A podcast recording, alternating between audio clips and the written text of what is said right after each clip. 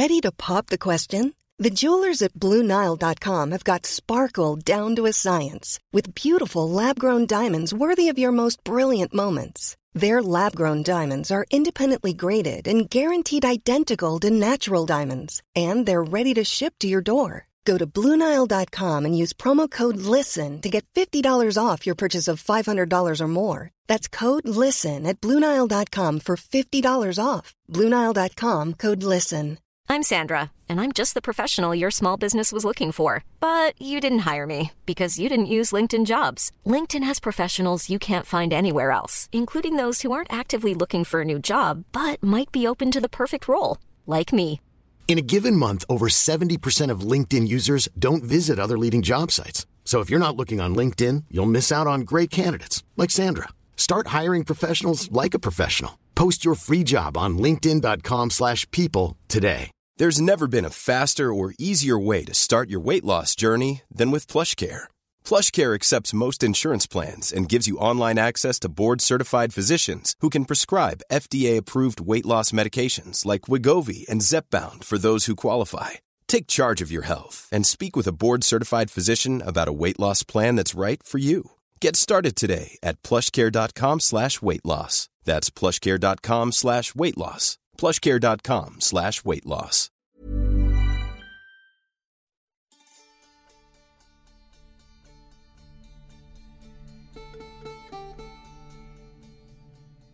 درسته که تا اینجا 1000 تا اتفاق رو شمردیم و زندگی انسان رو به قبل از اون و بعد از اون تقسیم کردیم، اما یکی از این اتفاقات از اهمیت فوق‌العاده ویژه‌ای برخورداره که می‌خوایم امروز درباره‌اش صحبت کنیم، اتفاقی که تا قبل از افتادنش تاریخی در کار نبود.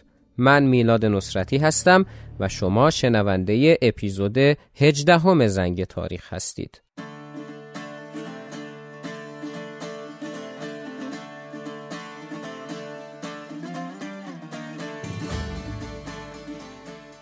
در زنگ تاریخ ما سفرمون رو از ابتدای دنیای جذاب تاریخ شروع کردیم و پس از این که گفتیم تاریخ چیه و به چه دردی میخوره، به پیدایش انسان و پیدایش تمدن‌ها رسیدیم. در ادامه مسیر با من همراه باشید. بهترین حمایت از زنگ تاریخ و هر پادکست دیگه‌ای برقرار کردن تعامل با اون، مثل معرفی کردنش به دوستانتون، لایک کردن، نظر دادن و ارائه هر گونه انتقادات و پیشنهادات هستش. پیج اینستاگرام زنگ تاریخ و توییترش رو هم در کپشن همین اپیزود براتون میذارم که میتونید دنبال کنید. اگر هم احساس میکنید زنگ تاریخ اونقدر ارزشش رو داره که بدونید ازش حمایت مالی بکنید، درگاه حمایت مالی رو هم در توضیحات همین اپیزود خدمتتون قرار دادم.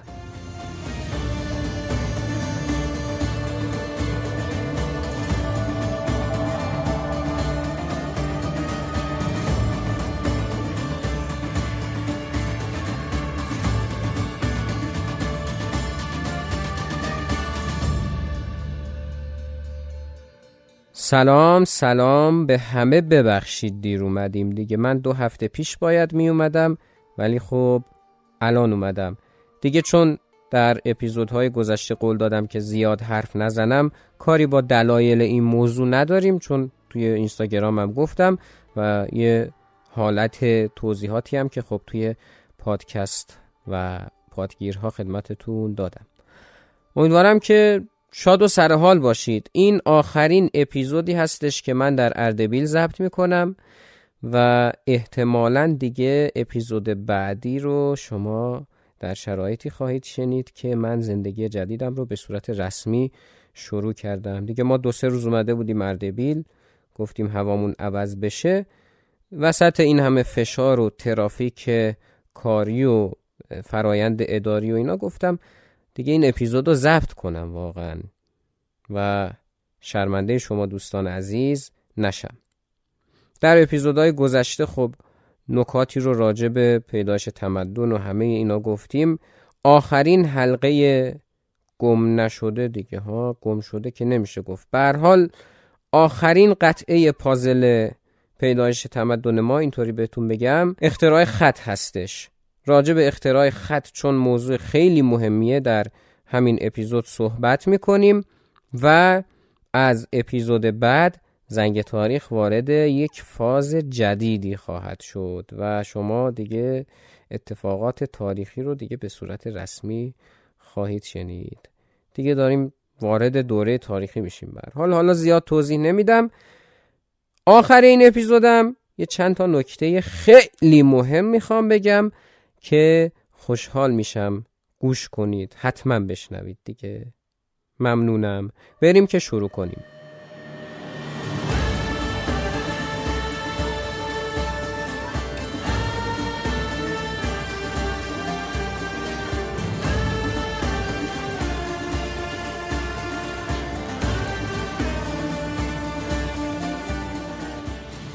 از ابتدای زنگ تاریخ و ابتدای هر کتاب تاریخی که شما بخونید، ما با همین کلمه تاریخ سر و کار داریم و هی میگیم که تاریخ چیه و اینا. آخر سر بعد از این که چیستی تاریخ رو گفتیم، یه مسئله رو بهش برمیخوریم به نام پیش از تاریخ و دوره تاریخی. ببخشید این پههای من یه خورده ممکنه بزنه چون میکروفون رو سرهم بندی کردم که صرفا این اپیزود رو ضبط کنم و دیگه جمع کنم برم، یعنی علتش اینه، واسه همین زیاد کامل نبستمش دیگه، ببخشید. پیش از تاریخ رو ما قبلا گفتیم دوره‌ای هستش که هنوز خط اختراع نشده و دوره تاریخی گفتیم بعد از اختراع خط هستش. علتش هم این هستش که خب قبل از اختراع خط بشر چیزی رو ثبت نمی کرد، چه برسه به این که بخواد اون چیز تاریخ باشه. و بعد از اختراع خط هم که هدف اولیه اختراع خط این نبود که بخواد تاریخ رو ثبت کنه، بعدها حالا رفته رفته این اتفاق افتاد و رسید به ثبت تاریخ. اما این که بعد از اختراع خط تا اون دوره‌ای که میگم ثبت تاریخ شروع شد، ما از کجا به تاریخ دست پیدا میکنیم، این رو آخر سر بهتون توضیح خواهم داد. فعلا چیزی که داریم راجبش صحبت میکنیم اینه که خط چطوری اختراع شد. در این اپیزود قرار هستش که فرایند شکلگیری خط و نوشتار و مراحلی که طی کرده رو بهتون توضیح بدم. بعد از اون با چند نوع از خطهایی که در گذشته رایج بوده قرار هستش آشنا بشیم و در نهایت میخوایم به این برسیم که ما چطور از دوره اختراع خط تاریخ رو فرا میگیریم و سعی میکنم که خطهایی که ازشون نام میبریم رو در اینستاگرام زنگ تاریخ نمونه ازشون براتون بذارم که ببینید به چه صورته و خوشتون بیاد. دیگه چیکار کنم دیگه؟ من هر کاری میکنم که شما رضایتتون جلب بشه. بله، بریم که بر پایه همین توضیحاتی که گفتم محتوای این اپیزود رو تولید کنیم.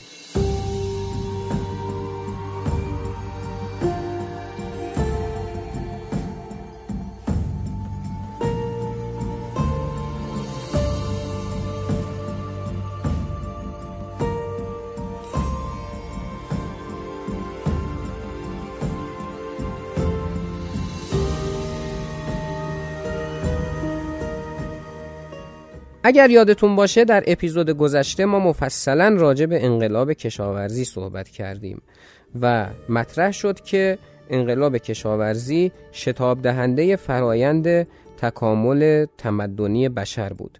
بعد از اون هم یک لایو برگزار کردیم با موضوع پیدایش زبان با دوستان عزیزمون در پادکست رادیو گیبون که حتما میتونید گوش کنید. اپیزود 17 هم که انقلاب کشاورزی هست که اصلا برای درک بهتر این اپیزود حتما باید شنیده بشه.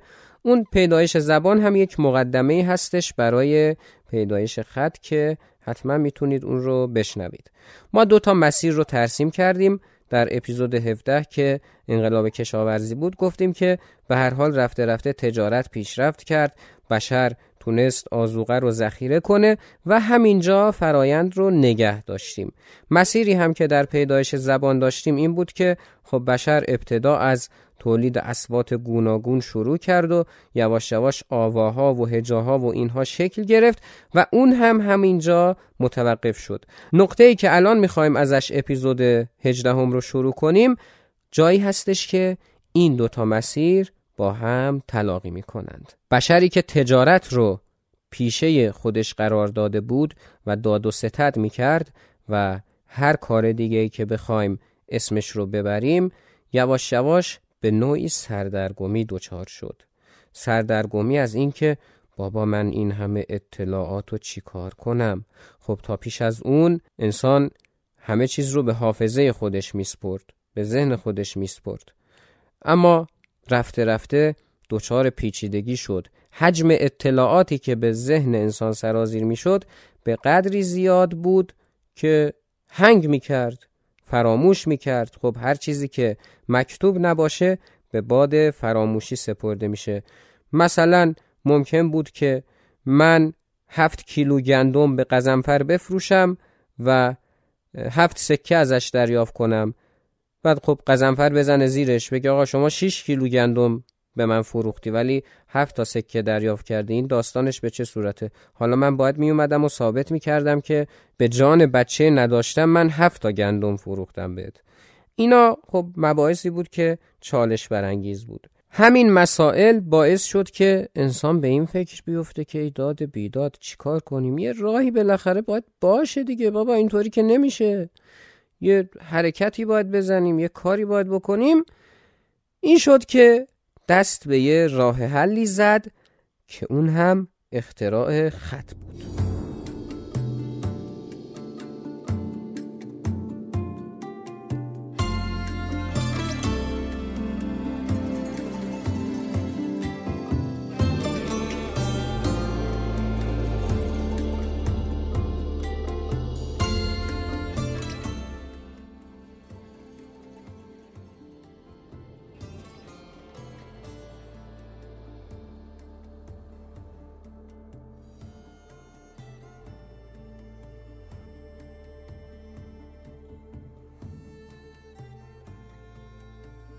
حالا ما میخوایم راجع به این صحبت کنیم که این خط چه مراحلی رو طی کرد که رسید به جایی که الان هست. جونم براتون بگه که انسان از خیلی وقت پیش، شاید 20,000 سال پیش، 40,000 سال پیش، حالا چیزی که الان شواهد نشون میده و بعداً ممکنه یک اثر باستانی قدیمی تری کشف بشه و به قدیمتر این رو بر بگردونه، داخل غارها، در و دیوار، هر جایی که میتونست نقاشی میکشید.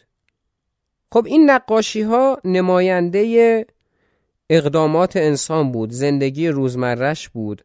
مثلا اگر شکاری میکرد اون رو میکشید، حتی نماینده ترس های انسان بود و هر چیزی که باهاش تعامل داشت. در واقع ثبت اتفاقات و ثبت اندیشه ها در ذات انسان وجود داشت. منتها این نقاشی ها نماینده همون چیزی بودند که در تصویر نشون میداد. مثلا اگر من یک انسان اولیه بودم و تصویر خودم رو میکشیدم که نیزه به دست یک گوزنو دارم شکار میکنم، در واقع همین پیغام رو میخواستم برسونم که من دارم یک گوزن رو شکار میکنم. اما حدود 3-4 هزار سال قبل از من، یعنی قبل از میلاد، یک اتفاقی افتاد که کل این ماجرا رو تغییر داد. اون هم این بود که انسان از تصاویر برای بیان یک سری اوضاع و احوال استفاده می کرد و اینجا دیگه اون تصویری که من خدمتتون عرض می کنم نماینده همون خودش نبود. مثلا اگر خورشید در آسمان ترسیم میشد، میتونست هم نماینده خود خورشید باشه، هم نماینده نور باشه، هم بزرگی و عظمت و حتی بعضا نماینده خدا و هر چیز دیگه که بخواد به ذهنتون برسه. اینجا بود که اولین گام برای اختراع خط در تمدن سومر برداشته شد. راجع به تمدن سومر در اپیزودهای بعدی بیشتر صحبت خواهیم کرد، اما اگر بخوام خلاصه براتون بگم، یکی از نخستین تمدن‌هایی هستش که در بین النهرین شکل گرفت. بین النهرین سرزمین‌های میان دو رود دجله و فرات رو میگن که در کشور عراق واقع شده. اصطلاح یونانیش هم مزوپوتامیا هستش که حالا ما در فارسی هم میگیم میان دو رود. به هر حال جایی هستش که تمدن‌های زیادی رو به خودش دیده، مثل تمدن‌های سومر، آکد، بابل، آشور و حالا سایر چیزهایی که صحبت خواهیم کرد دربارش. سومری‌ها در خیلی کارها پیش قدم بودند و خط رو هم همین قوم بودند که رواج دادند. خب اولین مرحله گفتیم خط تصویری هستش. خط تصویری چیزی بود که حالا در سرزمین‌های مختلف به روش‌های مختلفی پیاده می‌شد. مثلا در همین سرزمین سومر روی الواح گلی تصاویری رو ترسیم می‌کردند و این تصاویر نماینده افکار و اندیشه ها بود. بدیهی بود که در این نوع خط خب ما به اون صورت با کلمات و جملات سر و کار نداشتیم و صرفاً برای رسوندن پیغام های کلی ازش استفاده می شد. مثلا در زمینه تجارت خب من گفتم دیگه که انسان در اون دوره بر حسب تجارت اصلا رفت سراغ این مسئله که خط رو شکل بده.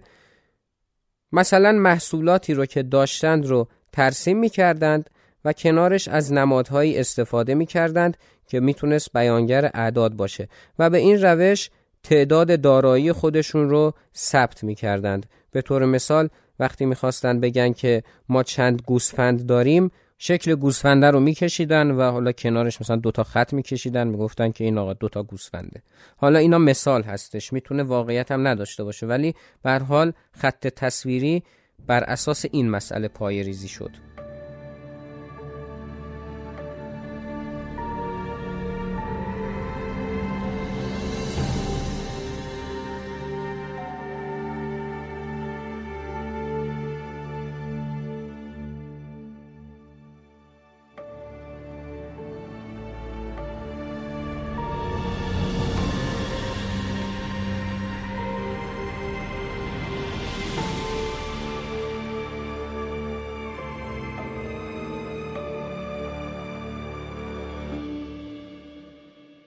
همین الان من داشتم ادامه اپیزود رو ضبط می‌کردم که یه کامنتی توی کست باکس اومد که عجب پادکستر حراف و توهی از دانشی هستش این پادکستر. خب نظر می‌فهمم میتونیم توهی از دانش هم باشیم به هر حال.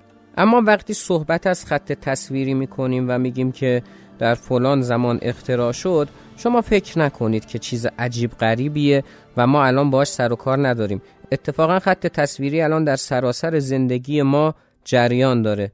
مثلا شما یه صحبتی با من میکنید، من در جوابش براتون ایموجی میفرستم، شما از اون ایموجی میفهمید که منظور من چه چیزی هستش. یا تو خیابون دارید رد میشید، یه تابلوی ورود ممنوع رو میبینید، یا مثلا تابلوی سرعتگیر رو میبینید. خب این همون خط تصویری هستش که به زندگی امروزی ما هم راه پیدا کرده. یعنی فکر نکنیم که خط تصویری در همون دوره موند و دیگه ازش استفاده‌ای نمیشه.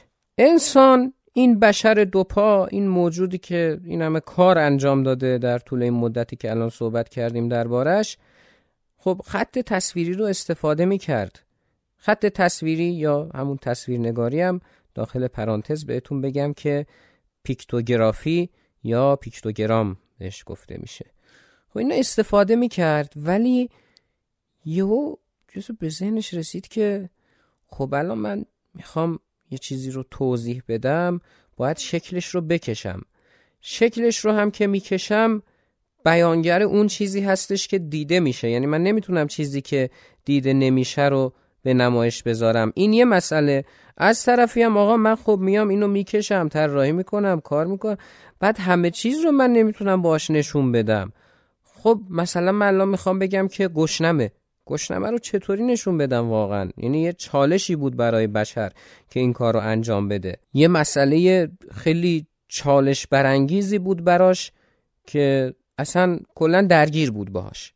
به همین دلیل رفته رفته یک اتفاقی افتاد. باز هم دقت کنید، نه اینکه یه شبه باشه ها، این تحولی که دارم خدمتتون میگم. با مرور زمان، با گذشت زمان یه اتفاقی افتاد. اونم این که خط تصویری یا تصویرنگاری تحول پیدا کرد و شد اندیشه نگاری. اندیشه نگاری یعنی من اون چیزی رو که بهش فکر می کردم به تصویر در می آوردم. ساده تر اگر بخوام توضیح بدم، دو تا اتفاق در اندیشه نگاری افتاد. اولین اتفاق این بود که تصاویر ساده تر شدند، یعنی دیگه برای رسم یک تصویر و یک شکل به جزئیات اون توجه نمی شد و صرفاً ساده سازی اتفاق می افتاد. مثلا مثالی که من از یک کتاب براتون می زنم و حالا اون کتاب رو بهتون معرفی خواهم کرد اینه که دیگه برای کشیدن یه ماهی کامل نمی کشیدن، مثلا حالا یه ضربدری می زاشتن به هم وصلش می کردن می شد ماهی. اگر دوست دارید در این باره اطلاعات به دست بیارید، البته صرفاً چند تا مثال ببینید، شما رو ارجاع میدم به مقدمه کتاب 39 طبیب فرعون مصر که خب نوشته آقای میکا والتاری هستش. نمیخوام بگم این کتاب تاریخیه ها، خصوصاً با عنایاتی که آقای ذبیح الله منصوری در ترجمهش داشته و کلاً از خودش هم یه سری چیزا بهش اضافه کرده، اون نه، صرفاً مقدمه این کتاب که فرایند ترجمهش هستش که خود نویسنده داره توضیح میده، اونجا راجع به همین مسئله اندیشه نگاری و حالا خود خط هیروگلیف که گذرا راجبش صحبت خواهیم کرد توضیح داده. یعنی میتونید اون رو بخونید، اطلاعات جالبی به دستتون میده. صرفاً در همون حد میگم، نه اینکه برید کتابو بخونید بگید آقا اینو شما گفتی یه کتاب تاریخیه، نه اصلا هم اونطوری نیست. خلاصه اینکه این دوتا اتفاقی که میگم افتاد، یکی این که تصاویر شکل ساده تری پیدا کردند و اتفاق دیگر این که تصاویر شدند نماینده مفاهیم. مثالی که همون اول کار براتون زدم در واقع اینجا شکل گرفت که مثلا اگر خورشید رو میکشیدند صرفاً به خورشید نمی پرداخت، یه سری چیزهای دیگر هم مطرح میکرد و این خب یه مسئله‌ای بود که در خط اندیشه نگاری اتفاق افتاد.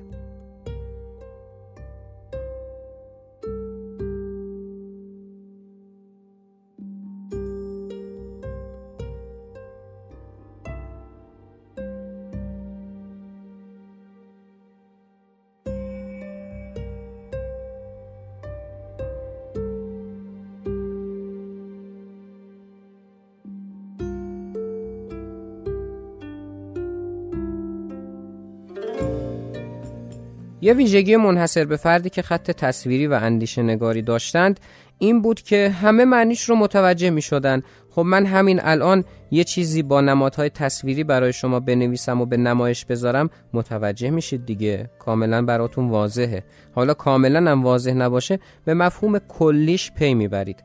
اما این قضیه زیاد دوام نیاورد.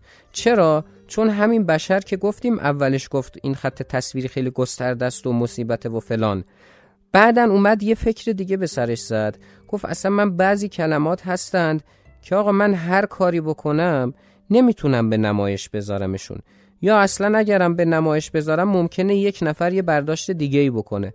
مثلا من میخوام بگم مادر، یه تصویر زنی رو حالا به صورت تصویری یا اندیشه نگاری میکشم، ولی یکی ممکنه از این مادر برداشت کنه، یکی خواهر برداشت کنه، هر چیز دیگه. یا اصلا من میخوام بگم من، چطوری بگم من، منو چطوری نشون بدم و از این صحبت ها. این شد که یک اتفاق جدیدی افتاد، باز همین خط اندیشه نگاری هم خلاصه شد و سرانجام واژه نگاری پدید اومد. واژه نگاری یعنی این که برای هر کلمه ای یک تصویر مشخص یا یک نماد مشخص بگم بهتره به کار برده می شد. مثلا ما اگر می خواستیم بگیم خدا یه نماد مشخصی داشت، اگر می خواستیم بگیم مثلا زمین اون هم یک نماد مشخصی داشت که حالا سعی می کنم مثالهایی رو پیدا کنم و براتون به نمایش بذارم. از اینجا به بعد دیگه هر قوم نمادهای منحصر به فرد خودش رو استفاده می کرد و اینطوری نبود که همه از یک سری نمادهای واحد استفاده کنن.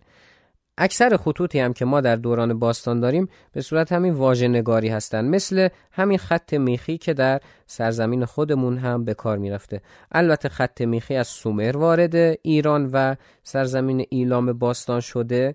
ایلام باستان هم اگر بخوام خب بگم چیه، قبل از اینکه آریایی ها مهاجرت کنند و به هر حال امپراتوری ماد و هخامنشیان در ایران شکل بگیره، خب ایلامی ها در ایران حکومت می کردند و باز راجع به اینا مفصل صحبت خواهیم کرد، چون یکی از دوستان گفته بودند در کامنت های توضیحات گذرایی بده در این باره. من دارم با توجه به همون مسئله تا جایی که یادم بمونه توضیح میدم.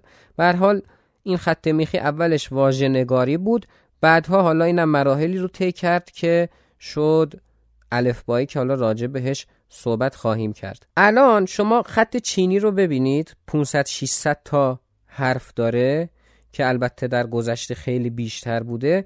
یه مثال خوبی هستش از همین واژه نگاری. توی خط چینی عموما نمیان از حروف الفبا استفاده کنن، یعنی اینطوری نیستش که در کنار مثلا میم یه لام الف دال رو کنار هم قرار بدن و میلاد رو بسازند. یه خورده حالا نمیدونم، من شاید دقیق نتونم توضیح بدم، اگر کسی هست به زبان چینی مسلطه اینو میتونه توضیح بده، ولی تقریبا واژه نگاری هستش همین خط چینی. حالا البته مدرن تر شده، ساده سازی شده، ولی در نهایت همونه.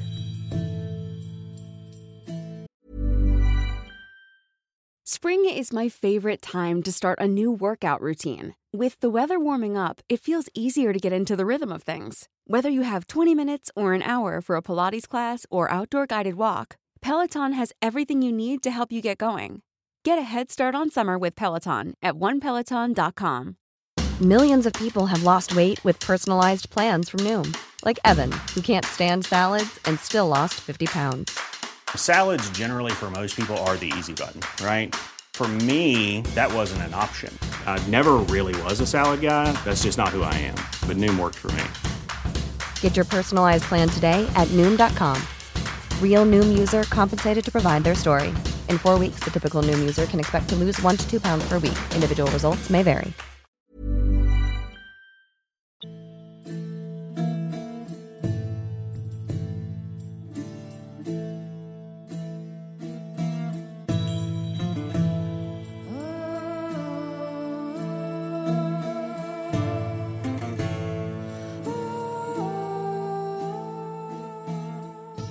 تا اینجا چیزی که فهمیدیم این بود که بشر همیشه دنبال ساده سازی بود. از خط تصویری اومد رسید به خط اندیشه نگاری و از خط اندیشه نگاری اومد رسید به واژه نگاری. خب این رفته رفته داره فرایندش ساده تر میشه دیگه. از اونجا باز یه چیز دیگه ای به ذهنش زد، اونم این بود که گفت بابا این چرا ما باید بیایم برای هر کلمه نماد خاصی در نظر بگیریم؟ خب مگه ما الان دارم مثلا من حرف میزنم میگم سلام، سلام شامل بخشای س لام هستش، یا مثلا بخوام بگم چطوری میشه چه تو ری. خب من بیام چیکار؟ خیلی ساده است دیگه، بیا واسه هر کدوم از این آواهای نمادی در نظر بگیر. مثلا چی؟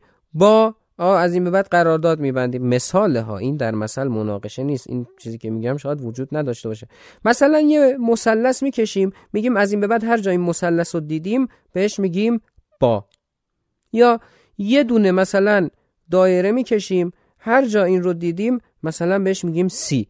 این اینطوری شد که رفته رفته خطوط ساده تر شدند. مثلا همین خط میخی خودمون هم وارد این جریان شد و بعد از اون بود که خطوط الفبایی ما اختراع شدند که حالا راجبشون صحبت خواهیم کرد. یکی از اقوامی که در توسعه تمدن خیلی نقش مهمی داشتند و فعال بودند در این عرصه، مردمان فنیقیه بودند. مردمی که میتونیم بگیم در سمت لبنان امروزی و این هول و هوش ها زندگی میکردند. اینا چون نزدیک مصر بودند، ابتدا سبک نگارش خطشون مثل مصری ها بود. اما بعد یهو اینا یه چیزی به سرشون زد. گفتن خب آقا این الان ما خیلی خوبه ها، این خطو داریم، ولی اصلا چرا هجاها بیایم حروف رو در واقع تلفظ اون چیزی که حالا الان من نمیدونم، واقعا جز حرف چیزی به ذهنم نمیرسه، صامت ها و مصوت ها رو هر کدوم رو جدا کنیم دیگه. مثلا من میگم ب، این ب خودش میشه یه نماد مستقل. مثلا میگم پ، این پ خودش میشه یه نماد مستقل. مثلا میگم ا، خود همینم باز میشه یه نماد مستقل. و پایه‌ریزی الفبا از اونجا بود که شکل گرفت و رسید به این جایی که ما الان هستیم و خب ازش استفاده میکنیم و خیلی هم خوبه. شما که مشکلی ندارید با این قضیه، نه؟ این دوستان فنقیمون که عموما به دریانوردی هم مشهور بودند، خب همه جا میرفتن دیگه، هر جای دلشون میخواست میرفتن و به همین دلیل همین خط الفبای خودشون رو همه جا رایج کردند و همینطوری بود که این الفبا هم منتشر شد دیگه. به هر حال هر کجایی که شما به ذهنتون برسه و پای فنیقی ها باز شد، منتشر شد.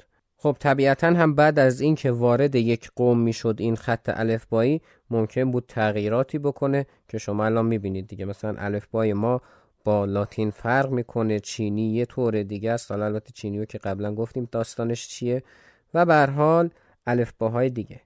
این شد که به جایی رسیدیم که الان هستیم و حالا بعدها خط یک سری تحولات دیگری هم داشت که دیگه اون خیلی توضیحات هم طولانی میشه و به همین دلیل ازش میگذرم. در آخر این اپیزود چند منبع بهتون معرفی خواهم کرد که اگر علاقه دارید به این مباحث بتونید ازش استفاده کنید.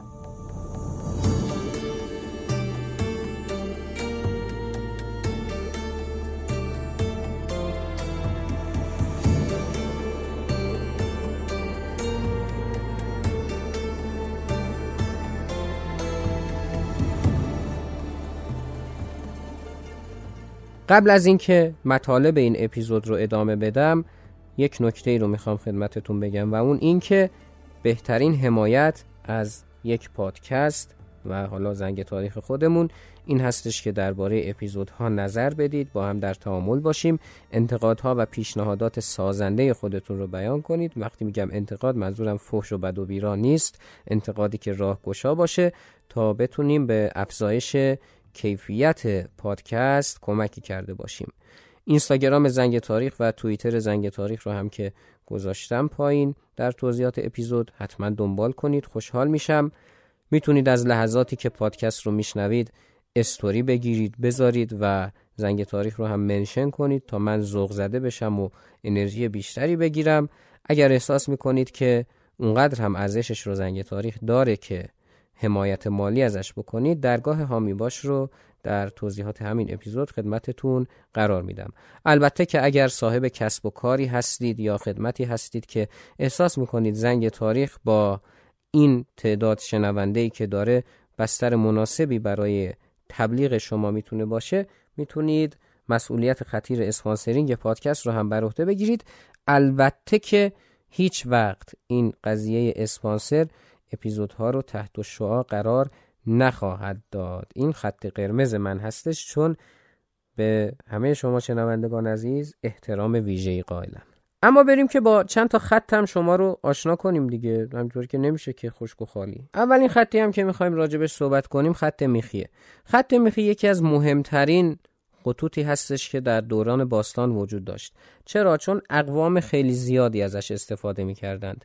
این خط رو سومری‌ها اختراع کردند و اول به صورت تصویرنگاری بود.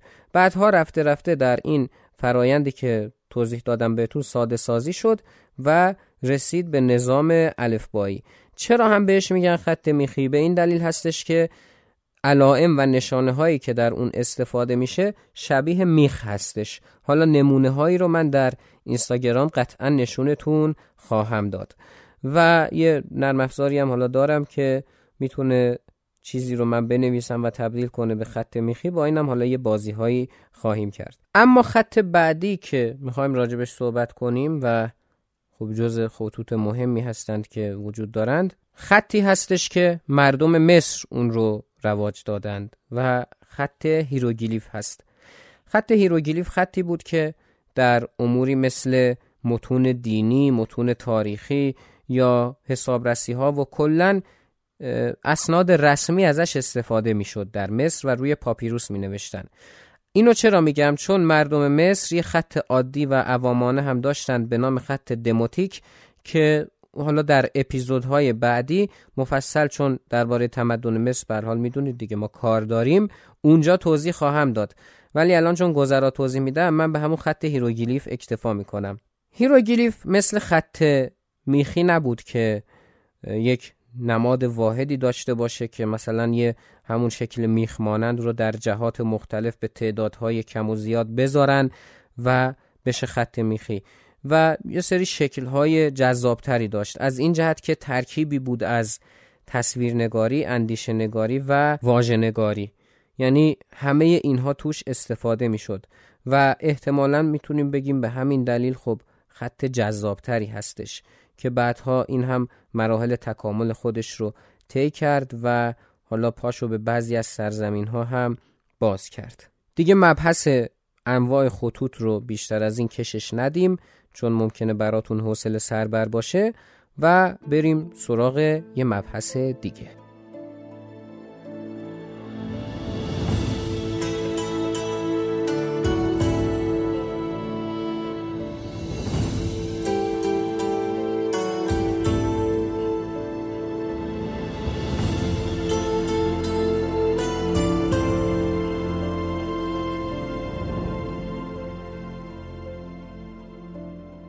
ما گفتیم که قبل از اختراع خط رو ما بهش میگیم پیش از تاریخ، یعنی اون تاریخی که من مورخ، من کسی که کارم تاریخ هستش انجام میدم، از اختراع خط به بعد شروع شد، یعنی قبل از اون بهش میگیم پیش از تاریخ. قبلا هم اگر یادتون باشه درباره این مسئله توضیح دادم که نمیخوام دیگه اون توضیحات رو تکرار کنم. در بحث تاریخ نگاری ما اختراع خط رو مبدأ تاریخ میدونیم، یعنی مهمترین مبدأ تاریخ رو اگر ما بخوایم در نظر بگیریم اختراع خط هستش. اما اینطوری نبود که همون روزی که خط اختراع شد بشر شروع کنه به نوشتن تاریخ. ما تا زمانی که نوشتن تاریخ رایج بشه که حالا عموماً هکاته از یونان رو میگن که خب میتونیم بگیم نوشتن تاریخ از این شخص شروع شده که حالا در حوزه تمدن یونان راجبش صحبت خواهیم کرد. قبلش ما منبع تاریخی نداریم. گذرا اگر یادتون باشه باز یه مثالی قبلا براتون زدم که گفتم معاهده هیتر رو اگر یادتون باشه گفتم مثلا ما از اون میتونیم ببینیم که چه خدایانی وجود داشتند. اما فقط این نبود. ببینید خط که اختراع شد بشر اندیشه های خودش رو ثبت کرد. حالا این اندیشه ها میتونستن اسطوره ها باشند، مثلا متون دینی باشند یا مباحث بازرگانی باشند. مثلا یه مثال خیلی جالبی که حالا میشه زد اینه که از روی همین خطوط بجامانده ما میتونیم به این نتیجه برسیم که ماء الشعیر یکی از نوشیدنی های محبوبی بوده که در سومر رواج داشته. دلستر نها ماء الشعیر. حالا به هر حال به این چیزا ما پی میبریم. خب اینو از کجا میتونیم بفهمیم؟ طرف اومده گفته که آقا من اینقدر از این محصول رو فروختم به یکی، مثال، حالا در مثل باز مناقشه نیست، و باز ما تحقیق کنیم ببینیم یک نفر دیگه هی چندین نفر این رو گفتند، پس ازش به این نتیجه میرسیم که میگیم آقا پس احتمالاً اگر اینطوری باشه، قطعاً اگر هم نگیم احتمال 80-90% این نوشیدنی در جریان بوده، رواج داشته دیگه. یا اینکه یک سنگ قبری رو ما پیدا می‌کنیم و روی اون یه سری اطلاعات رو به دست میاریم که مثلا میگه آقا در کنار این شخص که خداوند فلان حفظش کنه و نمیدونم اینا ما قربانی‌هایی تقدیم می‌کنیم و اینها.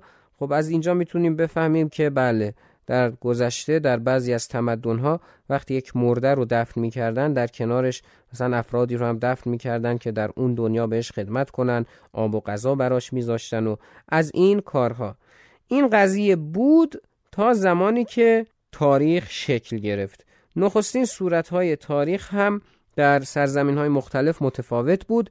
بعضی جاها خب پادشاهان اتفاقاتی رو که رقم زده بودند ثبت می‌کردند، بعضی جاها هم مردم عادی حماسه ها و دلاوری ها و اینا رو ثبت و ضبط می‌کردند که این هم در واقع میشد تاریخ نگاری ما که رایج ترین هم در حوزه یونان بوده که وقتی برسیم به تمدن یونان صحبت خواهیم کرد راجع به اینکه هکاته کی بود، هرودوت کی بود، چرا بهش میگم پدر تاریخ، نمیدونم گزنوفون کی، بالا کار داریم با هم.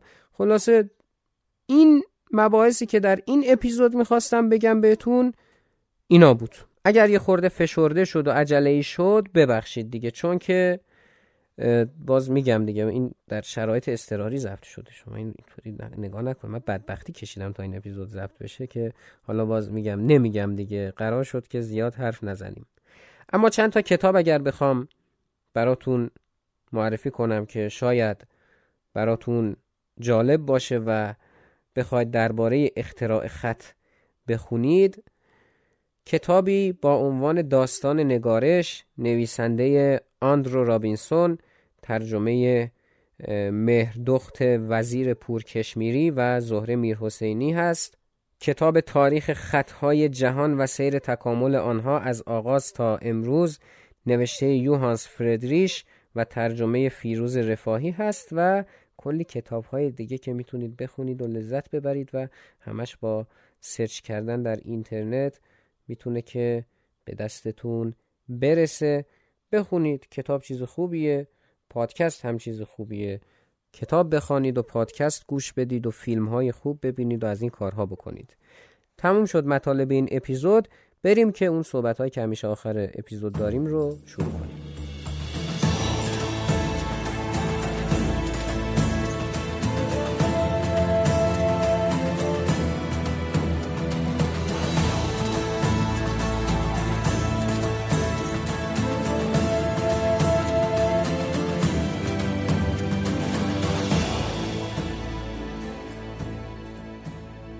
در این اپیزود من نمیخوام کامنت بخونم واقعیتش. چرا؟ یه دلیل داره. میخوام راجع به کامنت ها صحبت کنیم این دفعه. یعنی میخوام اینطوری باشه که طیف گسترده از کامنت ها رو در بر بگیره. من وسط اپیزود گفتم بله، یکی از دوستان اینطوری کامنت داد و گفت که آقا ما توهی از دانشیم و اینا. راجع به این و خیلی چیزهای دیگه الان میخوام صحبت کنم. اینم تصمیمی نیست که با دیدن اون کامنت گرفته باشم و از اولم چنین برنامه‌ای داشتم. میخواستم راجع به 2 دسته از کامنت ها صحبت کنم، به لطف ایشون میکنیمش 3 دسته از کامنت ها. این 3 دسته چیا هستن؟ ببینید دوستان عزیز، کامنت میذارید، خیلی لطف میکنید و واقعا من قدر این تک تک نظراتتون رو میدونم، حتی اونایی که فحش هستند. به هر حال اون شخص احتمالاً یه چیزی تو ذهنش بوده، دنبال یه چیزی بوده، بهش نرسیده. حالا نمیدونم از چی میتونه نشأت گرفته باشه که به جای صحبت منطقی داره فحش میده. این اصلاً چیزی نیستش که من ازش ناراحت بشم. یعنی واقعاً بدترین کامنت هارم که من خوندم تا حالا ناراحت نشدم. صرفاً اگر دیدید که واکنشی حالا احیاناً تند بوده که سعی کردم اینطوری نباشه، دیگه گفتیم متناسب با نوع بیان شخص باشه. ببینید یک مسئله‌ای که خیلی مهم هستش و در کامنت ها خیلی ما بهش برمیخوریم، خصوصا در زنگ تاریخ که من دارم میبینم این اتفاق میفته، اینه که دوستان 2 دسته هستن.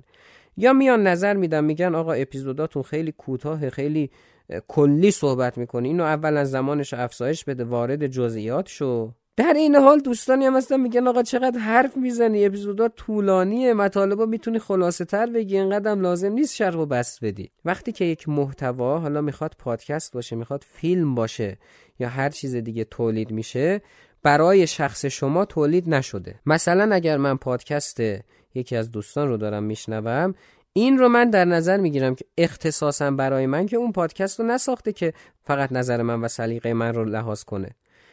یه پادکستی حالا ساخته برای یک جامعه هدفی.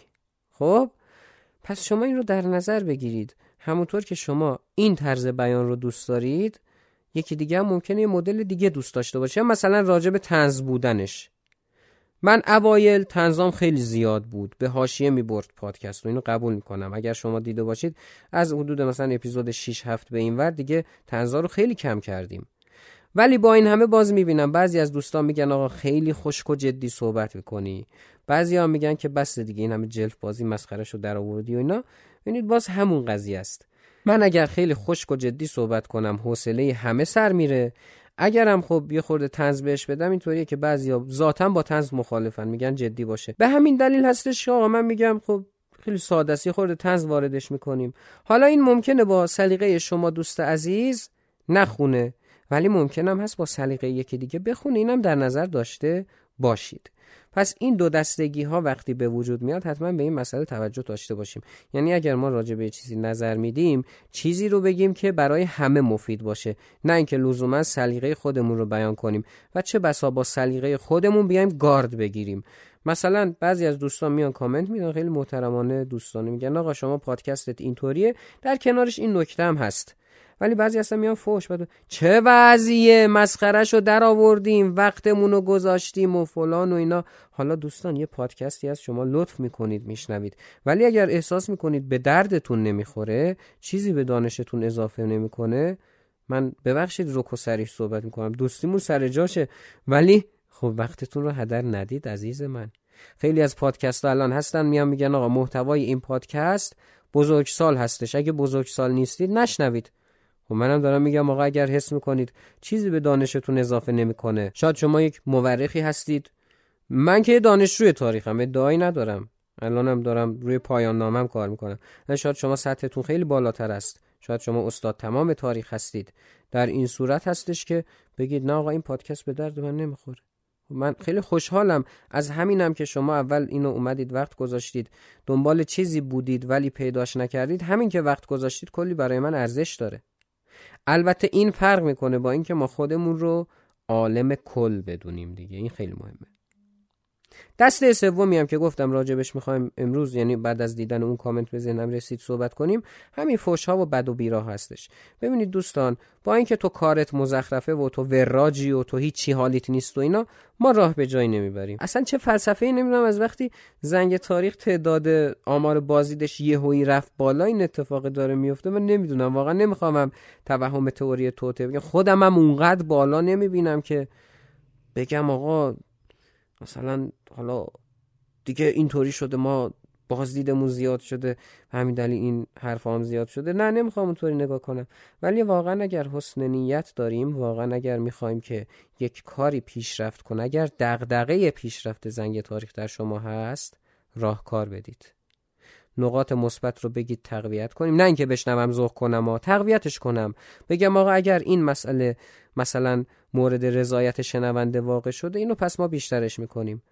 و اگر هم نکته منفی است، دوستانه محترمانه، ببینید این که شما میگید تو هیچی نمیدونی، دانشی نداری، توهی از دانشی و فلان، من خوشم نمیاد از خودم تعریف کنم. حداقلش صرف نظر از اون موفقیت هایی که من در عرصه تاریخ به دست آوردم و لازم نمیدونم که بگم که حالا تعریف از خود بشه و اینا. حالا اگر دوستانی هستن ارتباط نزدیک با من دارن میدونن، اصلا همه اینا رو بذاریم کنار. من حداقل علاقه خودم به تاریخ در دوران مدرسه رو هم که بخوام بذارم کنار، من از سال 95 با تاریخ سر و کار دارم، حوزه تخصصی من تاریخ هست، خصوصا همین مطالب نظری تاریخ که تا الان تقدیمتون شده. خب به هر حال من چند تا کتاب خوندم. شما اگر به من میگی هیچ دانشی نداری، پس شما دارید مرحوم عبدالحسین زرینکوب رو هم که من با تکیه بر کتاب تاریخ در ترازوی ایشون اومدم فصل اول زنگ تاریخ رو ساختم زیر سوال میبرید، نظریات مایکل استنفورد رو زیر سوال میبرید، نظریات ولتر رو زیر سوال میبرید، خیلی از مباحثی که اساتید من به من یاد دادن رو زیر سوال میبرید. باشه، من توهی از دانش هستم، ولی حداقل اون منابعی که من بر پایه اونها باهاتون صحبت کردم، یه خورده بهشون احترام بذاریم، خیلی مهمه. نمیدونم، من تا حالا با کسی بد صحبت نکردم. اگرم جایی کامنت دادم که دوستان میبینن به هر حال فعالیت ما رو در سایر پادکست ها و اتفاقا از نظرات من در سایر پادکست ها وارد زنگ تاریخ شدن، سعی کردم احترام رو رعایت کنم. خیلی مهمه این مسئله. ممنونم از اینکه به درد دل من گوش دادید. اون مسئله اول و دوم که گفتم مهمتر بود واقعیتش، یعنی اینکه این مسئله رو ما درک کنیم که برای یک جامعه این پادکست داره ساخته میشه، پس باید همه رو در نظر بگیره. این حالا فحش و اینا چیزایی که میاد و میره. شما دوستان عزیز من هستید، رفیقیم با هم. رفیق میتونه که با رفقاش درد و دل بکنه و اون تیکه آخر رو بذارید بر همین حساب. خیلی ممنون و متشکرم. ببخشید زیاد شد، من اولش گفتم دیگه اینا درد و دلای آخر پادکست. اگه کسی با تکیه بر همین مباحث میخواد بگه آقا آخرش کلا زدی به حاشیه، دیگه ببخشید، من اولش خودم گفتم آقا اینجا دیگه آخر پادکست راجع میخوایم یه سری موضوعات دیگه صحبت کنیم. به هر حال ببخشید سرتون رو درد آوردم، اطاله کلام شد. اپیزود بعدی رو سعی میکنم خیلی نزدیک به زمان انتشار این اپیزود منتشر کنم، انشالله که همون اواسط مهر بتونم و شرمنده شما نشم. شنونده اپیزود 18 زنگ تاریخ بودید که در اواخر شهریور 1401 با 2 هفته تأخیر تقدیم حضورتون شد. موفق و مؤید و سرحال باشید و خدا نگهدار.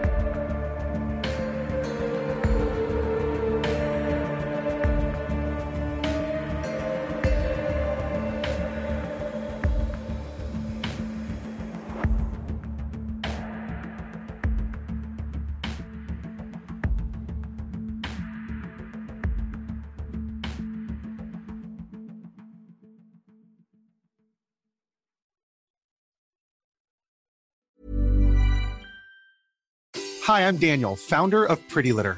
Cats and cat owners deserve better than any old-fashioned litter.